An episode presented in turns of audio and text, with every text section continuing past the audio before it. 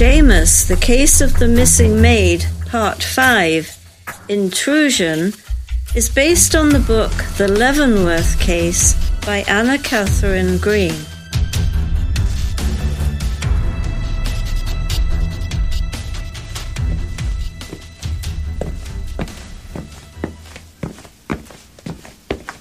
Why don't we start with Mr. Gonzalez's office, since both Hannah's disappearance and the murder of Mr. Gonzalez seems connected. Then I'll take you out to the maid's quarters. Lead on, Macduff. In a few moments, we were at the scene of the murder. The room was untouched. The blood was still on the desk and carpet where it had dripped. I indicated a door off to the right side of the room. What's through there? An elevator to Mr. Gonzalez's rooms and a small bathroom. The door was slightly open. I shouldered it fully open, and like Knight said, an elevator and a bathroom. But I wouldn't have called it small. So it would have been possible for someone to come and go that way the night of the murder. Hmm? I'm assuming there's another way up to Mr. Gonzalez's room? Yes, you can take the grand stairs up to the mezzanine level. I hope the police drew the same conclusion. Knight had just told me there was a way to come and go without being seen. The side hallway provided a place to come, wait, and go unseen. Do the maids work at night for any reason? Do they have duties after, say, nine at night? Not typically. We have dedicated food service staff who wait on the family. If there is a dinner or a party, we hire staff for that event. Besides that, the family usually tends to their own needs in the evening. I believe the maids had some sort of schedule they followed, but usually not at night. Hannah was seen in the house at a time when she was not usually there. She could have used the earache to draw attention away from any other reason she was in the place at that hour. It is possible she committed the murder and then fled. I need to see her room. Hannah was in this area the night of the murder? Yes, she said she would get a book from the library to read until she could go back to sleep. Mr. Gonzalez has a remarkable library and allows staff members to utilize it. It's directly across the hall from this room. Hannah was here. Whether she did the deed or saw something, she was here. Do you know if Hannah took a book from the library that night? No idea. She came into the kitchen. I gave her what I had and returned to my work. As you have seen, the kitchen is separate from this part of the house. She may have taken a book from the library, but I don't know if anyone would know which one she took. I think I'd like to see her room now, if you don't mind. I followed Knight through the house. I could understand why it was considered the top of the top out here on Pensacola Beach. It fits the landscape perfectly. Soft coral, stark white columns supported the weight of the mezzanine above. Accents to the house's exterior were in the same soft coral and aqua blues against the cream stucco exterior. The interior floor was tiled in scenes that could have come from Atlantis itself.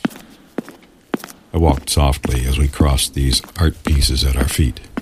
Despite all these details, it didn't feel like a museum, but imparted a feeling of home. A stunning home, but a home nonetheless. It was the way Abby made anywhere we were living feel. I didn't need a tour of the rest of the house, as my concern was just for the maid. Part of me wanted to see it. The area around the pool was in keeping with the rest of the house. I noted a young woman who resembled the portrait in the entryway. She was barely wearing a bathing suit that looked more like a torture device than swimming togs. She was lounging on a chaise beside the pool and appeared to sleep. This must be Miss Unity. Dawson warned me off any interaction with the ladies of the house. I noted the presence and continued to follow after Knight. A utilitarian two story square brick structure was at the far end of the pool area. It was too big to be a pool house. I glanced back over my shoulder. Yep, there is a pool house closer to the mansion. No frills on the brick building we were heading toward. This must be the maid's quarters. Knight stepped to the door and pulled out a key ring. Here you go. Do you mind if I stay? Boss, well, Dawson wants it kept locked up. I would appreciate it if you stayed. I may have some questions. I guess the chain of command is a bit muddled. A bit.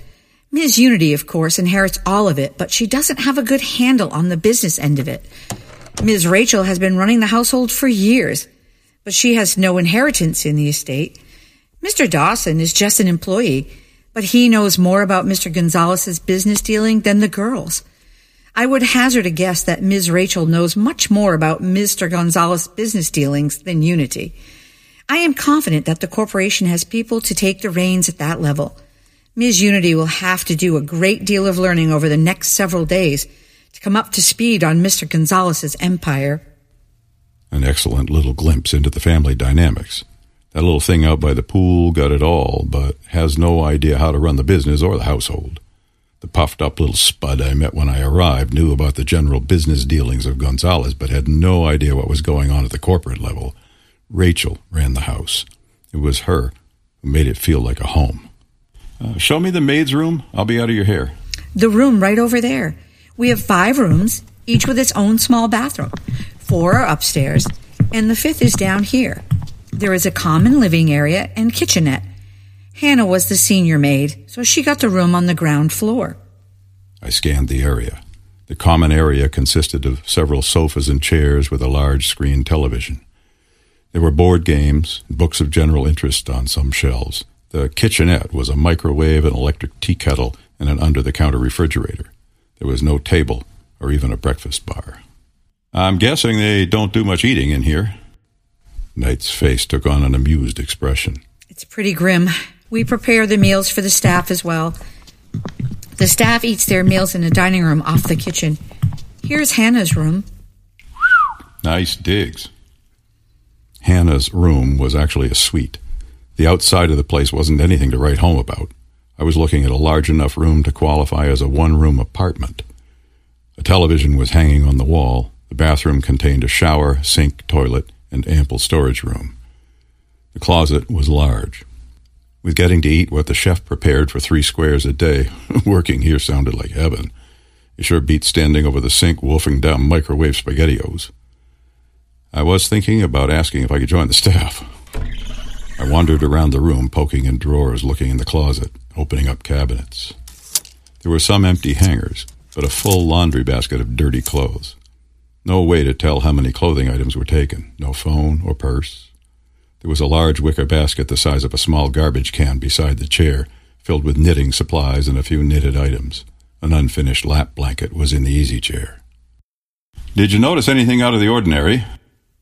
Well, I don't go out here often. She left her knitting. Hannah was an avid knitter. She made a ton of lap blankets for local skilled nursing facilities in the area. She would have taken her knitting especially an unfinished product leaving the unfinished knitting, told me she left in a hurry and wanted to travel light. I think I'm done here. Knight opened the door. I could hear the voices before I left the maid's quarters. I placed a hand on Knight's shoulders to stop her and put my finger to my lips. You may not have pulled the trigger, but you are the cause. Oh, I can guess who it was on the other side of that deadly bullet. I told you not to do what you did. Yet you persisted you who have everything to be grateful for opted to deceive someone who loved you and opened his home to you when he didn't have to. You are as guilty as the one who ended the life of our adoptive father, who loved us both well. All to clear a path for your whims. You are a selfish, heartless soul. Knight turned to me. Her eyes were large, and she started to say something. Once again, I put my finger to my lips and shook my head. I peered around the door. The tableau that greeted my eyes was compelling. Unity sitting up on the chaise. Her eyes were angry, and she was pointing an accusing finger at what must be the other cousin. The other woman, with a single dark braid running down her back, had one hand gripping the back of a chair and the other over her heart. I cleared my throat, moved out to the pool area. Knight followed me. Unity was startled when she saw me. She recovered quickly, settling back into a more relaxed posture. The other woman, equally surprised, turned to look at me. Now, if I had thought that Unity was beautiful, I was not prepared for Rachel Gonzalez. She was at least as attractive as Unity, but with darker hair, dark brown liquid eyes, long lashes, and a figure many women spend a fortune to achieve. Unity was beautiful the way the portrait was beautiful but it was Rachel who inherited the incredible intensity of the woman in the portrait. Chef, you brought us a visitor. Yes, in a manner of speaking. Miss Unity, Miss Rachel, this is Hunter James. I've asked him to investigate the disappearance of Hannah. Oh, well, I suppose that is wise. If something awful happened to her, we would want to know that, I suppose. Ladies, please excuse Chef Knight and Mr. James. Are you finished with Mr. James, Chef? Good. This way, Mr. James. The overdressed puffball didn't even wait for Knight to answer. I guess I was intruding because I was getting the bum's rush. Dawson led me through the house and held the door for me. I trust you have seen everything you need to see and will not need to come to the house any longer. I trust you will find Hannah. As soon as I crossed the threshold, Dawson closed the door. I was glad I stepped away or it would have hit me. I started to move to my car when I heard my name being called. Mr. James, please wait. I saw Rachel Gonzalez making her way towards me. Mr. James, can I have a word, please? How can I help you? She placed her hand on my arm. The pleading in her eyes had my feet nailed to the ground. I could see the white capped waves tossing on the ocean behind her. I could feel the breeze, but I could not move. You must find her. You must. I had decided not to take the case after being escorted out by Dawson. The maid was either dead at the hands of the killer or she was the murderer. The look on Rachel's face made me change my mind.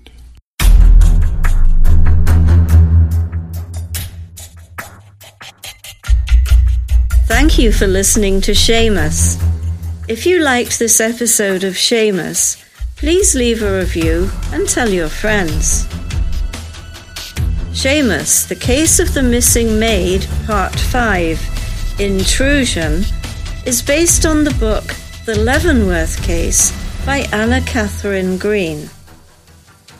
Hunter James was played by Sheldon Bird.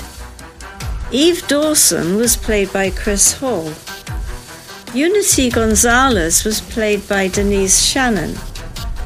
Rachel Gonzalez was played by Katie Sharp. Donna Knight was played by Julie Poulin. I'm Leslie Woodruff. This episode of Seamus was written by Max Reese and directed by Gene Phillips.